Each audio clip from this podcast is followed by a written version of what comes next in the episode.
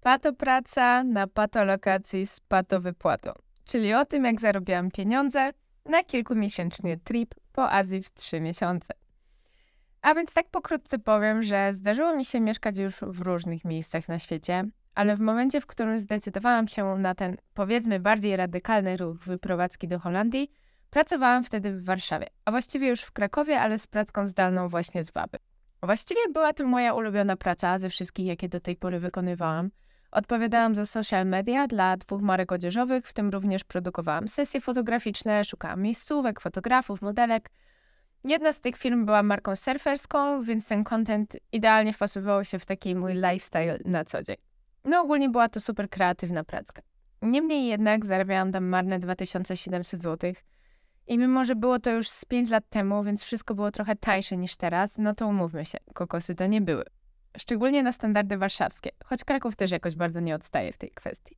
No ale okej. Postanowiłam, że skoro nie jestem w stanie zarobić dużych pieniędzy w Polsce, takich, które umożliwiłyby mi wyjazd do Azji na kilka miesięcy, to wyprowadzę się gdzieś, gdzie będzie się zarabiać, no wiecie jak to jest, w euro. No i padło na Holandię, bo w sumie blisko i można znaleźć dużo różnych ofert w internecie. Za długo się też nad tym nie zastanawiałam, bo ogólnie to większość moich życiowych decyzji podejmuję dość pochopnie, pod wpływem emocji i pamiętam, że byłam wtedy z moją przyjaciółką na Cyprze i dostałam maila z agencji, że mają dla mnie pracę i wyjazd jest za, żeby nie skłamać, chyba tydzień. Ja wtedy, tak jak wspomniałam, mieszkałam w Krakowie, gdzie mam swoje mieszkanie, więc żeby nie stało ono puste, plus ogólnie mam ze względu na nie kredyt, więc żeby mógł się jakkolwiek w cudzysłowie sam spłacać, postanowiłam, że je wynajmę. Udało mi się to wszystko zorganizować w tydzień, całą wyprowadzkę i wynajem. No i co? Pojechałam na tą jakże wspaniałą holenderską przygodę.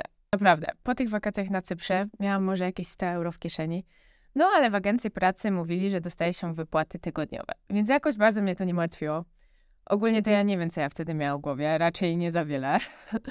Pojechałam tam busem, który dojechał na miejsce na około godzinę 4 rano. I pojebane było to, że trzeba było czekać do jakiejś 8 czy 9 rano na typa z lokacji i wszyscy czekaliśmy w takiej pralni, w której nawet nie było gdzie usiąść, ani się wysikać, no dramat. Dodatkowo był to już październik, więc było bardzo zimno. No i w środku tej pralni była jedynie lodówka z jakimiś batonami i żubrem czy tyskiem. Więc ja ogólnie, nie znająca realiów pracy z agencji w Holandii, no to wydzwaniałam do tego koordynatora północy i końcowo przyszedł on tam około 6-7 rano, coś takiego, więc chociaż tyle. No i pamiętam, że była to niedziela, a od poniedziałku mieliśmy już zacząć pracę. No i jakim wielkim zdziwieniem był dla mnie fakt, że do tej pracy wcale nie pojechałam. Później przyszedł wtorek i środa, a ja dalej siedziałam w tym patomieszkaniu na tej patolokacji i nie wiedziałam, o co chodzi. Pamiętam, że po tym 3. dniu jakoś dosłownie się poryczałam i pierwszy raz stwierdziłam, że ja pierdolę, co ja właściwie odjebałam i co ja tu robię. I pamiętam, że wtedy przeszło mi przez myśl, żeby wrócić do Polski. Ale właśnie wtedy dostałam w końcu maila po oczywiście moich 100 telefonach do tej agencji, że o co chodzi i dlaczego mnie jeszcze nie wysłali do pracy. Szczególnie, że tak jak wspomniałam, miałam ze 100 euro na koncie. Jolo. No i następnego dnia w końcu do tej pracy pojechałam. I generalnie względem harmonogramu było to dość spoko zorganizowane, bo ściągało się apkę, w której był widoczny harmonogram pracy na cały tydzień i dodatkowo widziało się tam ilość swoich przepracowanych godzin. Było to połączone z systemem w pracy, w którym codziennie przed pracą i po pracy musieliśmy się odbijać taką specjalną imienną kartą, którą nam dali. Tak samo w tej apce zaznaczało się, kiedy chce się mieć na przykład wolne albo że jest się chorym. Ja od razu miałam w miarę szczęście i wszyscy mi to tam od razu mówili, choć ja nie do końca się z tym zgadzam, bo uważam, że dość często muszę się w tym życiu ze wszystkim jebać. Aczkolwiek faktycznie jest tak, że czasami mam takie, nazwałabym to szczęście w nieszczęściu. Czyli jestem w chujowej pracy w Holandii, gdzie od początku mam same kłody pod nogi, ale jednocześnie, tak jak mówiłam, koordynator od lokacji przyszedł wcześniej i przez to, że złapałam z nim od razu spoko vibe, bo ogólnie to jestem dresiarą z Nowej Huty w Krakowie, więc połowę swojego życia spędziłam na ławkach i w klatkach z dresami z osiedla. Więc poniekąd wiem, jak z takimi kolesiami gadać. Plus jest to też jakaś część mnie, nie będę kłamać.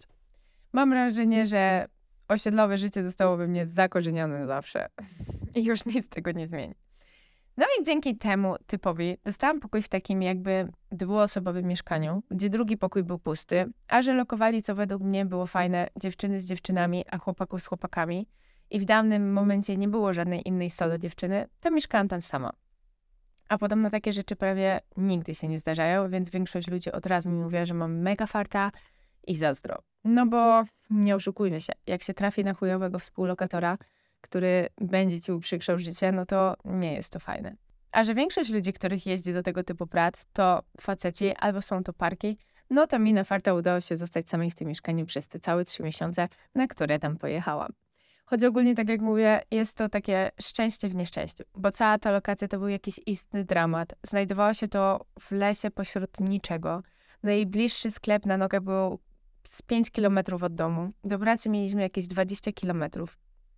Były to takie stare budynki wojskowe, ściany były tam dosłownie z kartonu, więc mimo wszystko, że mieszkałam sama, to jak miałam jakichś irytujących sąsiadów, którzy puszczali jakieś disco pola albo kłócili się w nocy, bo tak jak wspomniałam, jeździ do takich prac też dużo parek, no to wszystko było słychać.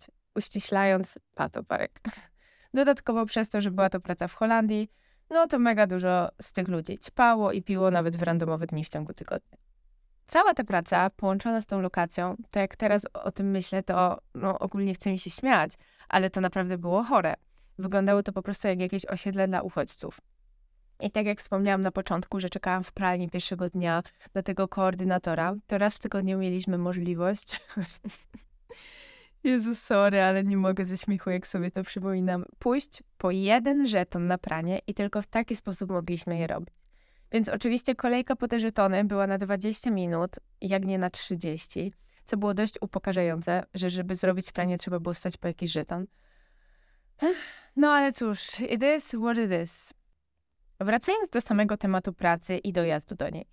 Było to zorganizowane w taki sposób, że dostawało się od agencji samochód, zazwyczaj na 4 osoby, które pracowały z tobą w tym samym teamie. Ja znowu na farta. Trafiłam na super parę i jedną laskę, z którymi trzymałam się te całe 3 miesiące. I nie mieliśmy chyba ze sobą ani jednego problemu, więc to było super, bo tak jak mówiłam, najbliższy sklep był mega daleko, więc zakupy też trzeba było robić za pomocą tego samochodu. Jeśli ktoś trafił na jakiegoś wrednego kierowcę, który najnormalniej w świecie miał cię w dupie, to bywało to bardzo problematyczne. Oczywiście to tak jakby było w obowiązku tych kierowców zawieźć ludzi do sklepu, ale w realiach bywało tak, że ktoś na przykład mówił, że pojedzie z tymi ludźmi do sklepu, ale raz w tygodniu i to jeszcze kazało im zrobić te zakupy na przykład w 15 minut. My na farta się lubiliśmy, więc jeździliśmy sobie do tego sklepu, kiedy nam pasowało. Cóż za luksus. Plus ogólnie robiliśmy sobie tym autem wiele wycieczek po Holandii w wolne dni, no bo po prostu się ziomkowaliśmy. Co ogólnie było nielegalne, bo teoretycznie można było jeździć tym samochodem tylko i wyłącznie do pracy. Ale jakoś dało się to obejść, bo w sumie robiliśmy to cały czas. Co do pracy. Była to praca na magazynie. Ogólnie rzecz biorąc, prawie nigdy nie trafia się do pracy, do jakiej cię wysyłają z Polski. Mam wrażenie, że oni kompletnie się ze sobą nie komunikują, a nawet jeśli, to po prostu walą ludzi w chuja. Moim ulubionym kłamstwem względem tych prac na magazynie, które możesz usłyszeć już w Polsce, ale tak samo jak i na miejscu, jest to, że wmawiają ci, że jest ogrom pracy i potrzebują mega dużo ludzi, a w praktyce kompletnie tak nie jest.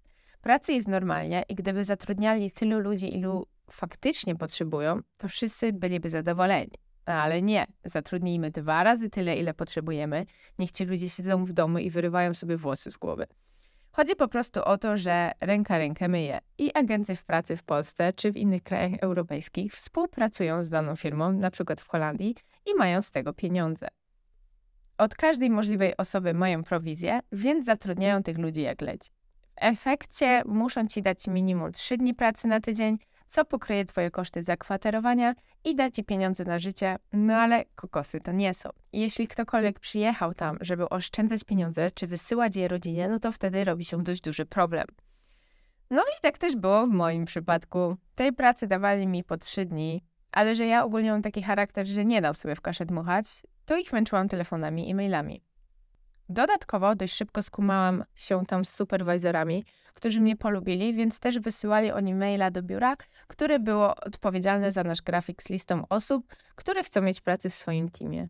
No i tym oto sposobem wywalczyłam sobie pełen grafik, pracowałam 5 dni w tygodniu, czasem nawet 6, co aż tak mi nie przeszkadzało, bo wiedziałam, że jestem tam tylko na 3 miesiące, więc chciałam zarobić jak najwięcej.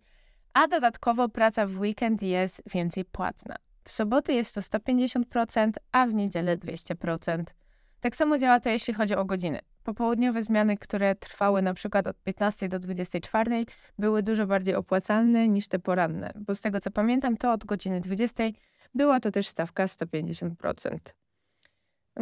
Zmiany były 9-godzinne, gdyż w Holandii na 8 godzin pracy obowiązkowo trzeba zrobić godzinę przerwy, z czego za pół godziny firma ci płaci. Najbardziej z tego względu opłacają się całkowicie zmiany nocne, wtedy cała zmiana jest lepiej płatna, no i oczywiście praca w weekendy. Co do samej pracy i moich obowiązków, była to praca dla Sony i my tak jakby kompletowaliśmy zamówienia dla poszczególnych krajów i sklepów. W praktyce wyglądało to tak, że szłam do mojego superwizora po zamówienie i jechałam na inną halę je złożyć w całość. W zależności od tego, co to było, mogły to być gry, mogły to być pady do gier i tak dalej. Ogólnie ta praca w moim mniemaniu była banalna i w ogóle nie była ciężka. Nie trzeba było tam przewalać jakichś ciężkich kartonów, czy nie wiem, nie była to też praca na jakiejś taśmie, gdzie znowu trzeba byłoby napierdalać jak jakiś robot w mega szybkim tempie. Tam ogólnie, jeśli ktoś chciał, to mógł robić jedno zamówienie nawet i pół dnia. Jedyne co, to miało być ono poprawnie zrobione. No bo wiadomo, jak to w Holandii. Połowa tych ludzi przychodziła do pracy zjarana, albo ogólnie byli oni debilami i nie wiem, zamiast instrukcji w języku hiszpańskim dawali jej w języku niemieckim, no i tworzyły się problemy. Oczywiście każde to zamówienie, które my kompletowaliśmy, było sprawdzane przez specjalny dział. No ale jeśli ktoś notorycznie popełnił błędy w liczeniu, czy w dawaniu innych produktów niż powinien, no to można było zauważyć, że tacy ludzie potem już się w teamie nie pojawiali. Fajne było w naszym dziale też to, że nasi superwizorzy siedzieli w innym pomieszczeniu niż w tym, w którym my pracowaliśmy, więc nikt nam też aż tak nie patrzył na ręce, więc można było tam sobie trochę poplotkować raz na czas, bo oczywiście nigdzie indziej nie było na to pozwolenia i rozmawianie ze sobą jest kategorycznie zabronione. Powtórzę jeszcze raz, kategorycznie. Ci ludzie są po prostu pierdolnięci na tym punkcie. Masz być w pracy w 100% skupiony i nie ma czegoś takiego jak pogawędki. No po prostu tak zwany obóz pracy. Bez przyczyny ta nazwa nie powstała. No ale tak jak mówię, ja na farta pracowałam akurat tam, gdzie mogłam sobie pogadać o głupotach z jakimiś randomowymi ludźmi z mojego teamu, a dodatkowo moja praca nie była ciężka. Trzeba było jedynie użyć trochę swojego mózgu, więc mimo wszystko aż tak bardzo nie cierpiałam w tej pracy. Choć był taki jeden weekend, chciałam tego hajsu zarobić jak najwięcej, więc zgłosiłam się na ochotnika do pomocy w innym dziale. Był to Rituals, większość lasek pewnie zna, są to po prostu kosmetyki. No i tam był taki hardcore, że po 2 dniach pracy tam zostałam od kopa wpisana na czarną listę, aby mnie tam już nigdy więcej nie planować. Tak jak w tym moim dziale Sony była przewaga mężczyzn, tak około 70% do 30%, co było super, bo ja zawsze dogaduję się dużo lepiej z facetami niż babami, tak na tym Ritualsie było dosłownie na odwrót. O Boże, wszystkie te laski i ich buzujące hormony, zazdrość niepoparta niczym jak tylko zjebaną psychą. No po prostu mega ciężka atmosfera i ja się tam pokłóciłam chyba dosłownie z każdą możliwą osobą, która była postawiona wyżej ode mnie. No było tam po prostu fatalnie, więc tym bardziej doceniłam mój wspaniały męski team na Sony. No i w sumie to bardzo szybko mi minęły te 3 miesiące. Przez to, że mieszkałam w lesie i była to jesień, zima, no to nie za bardzo miałam na co wydawać pieniądze. Więc poza kasą, którą wydawałam na mieszkanie, plus jedzenie i od czasu do czasu jakąś małą imprezkę, to byłam w stanie, w moim oczywiście mniemaniu, odłożyć spoko hajs na moją wymarzoną podróż. Żeby tak tylko mniej więcej nakreślić, jakie są zarobki w tego typu pracy, choć dodam, że było to już z 4 lata temu, to wypłata wahała się między 1600 a 2400 euro miesięcznie. W zależności od tego, ile masz godzin, na której zmianie pracujesz i czy pracujesz w weekendy, bo to robiło kolosalną różnicę w wypłacie. Więc ja wydając 400 euro na mieszkanie, około 200 euro na jedzenie i nie wiem, dajmy na to 200 euro na jakąś imprezkę czy kino, bo nic więcej nie kupowałam, byłam w stanie oszczędzić około 1200-1300 400 euro miesięcznie. Więc po takich 3 miesiącach było to około 4,5 klocka. Plus w Holandii zbiera się coś takiego jak godziny wakacyjne, które albo możesz wykorzystać w formie urlopu, albo mogą ci je wypłacić. Ja je oczywiście wykorzystałam w formie wypłaty, więc to było dodatkowe 400 euro, tak mniej więcej, bo oczywiście nie pamiętam już aż tak. Wtedy euro było za około 4,50, więc powiedzmy miałam około 20 koła na moją kilkumiesięczną wyprawę do Azji. Czy to dużo, czy mało, to już kwestia indywidualna. Każdy ma inne podejście, inne kryteria, inne potrzeby. Dla mnie było to tak w sam raz. Szczególnie, że Azja wtedy była dużo tańsza niż jest teraz. No i to by było na tyle względem tej mojej pierwszej przeprowadzki do Holandii, bo jeszcze potem była druga po powrocie z Azji, kiedy cały świat był pogrążony w pandemii. Ale wtedy to już wiedziałam co i jak, szukałam mieszkania na własną rękę, więc porównując tą moją drugą przeprowadzkę do mojej pierwszej, można by rzec, że ociekałam w luksusy.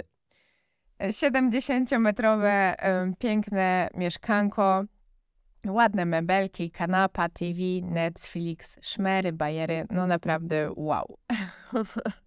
Niesamowite, jak człowiek zaczyna doceniać najnormalniejsze rzeczy na świecie po tym, jak go ktoś pierdoli do lasu dla obozu dla uchodźców. Prackę na farta też wtedy dostałam już biurową, więc tylko klikałam w komputer, a że była pandemia, to czasami się totalnie nic nie robiło, bo nie było co.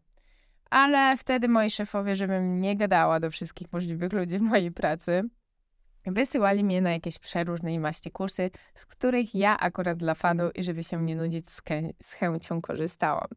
Więc nabyłam się dziwnych skillsów jeżdżenia na wózkach widłowych, doładowania tirów i takie tam. Jak sobie pomyślę w moim normalnym życiu w Berlinie teraz, że właściwie tamto życie to kiedyś było moje życie i to na własne życzenie, to aż średnio mi się chce w to wierzyć. Ale ogólnie to ja naprawdę traktowałam to wszystko jako życiowy experience, bo nie mając noża na gardle, tylko robiąc to z pełną świadomością, zupełnie inaczej to odbierałam. Plus umożliwiło mi to spełnienie na tamten czas mojego największego marzenia. Więc czy było warto? Moim zdaniem było.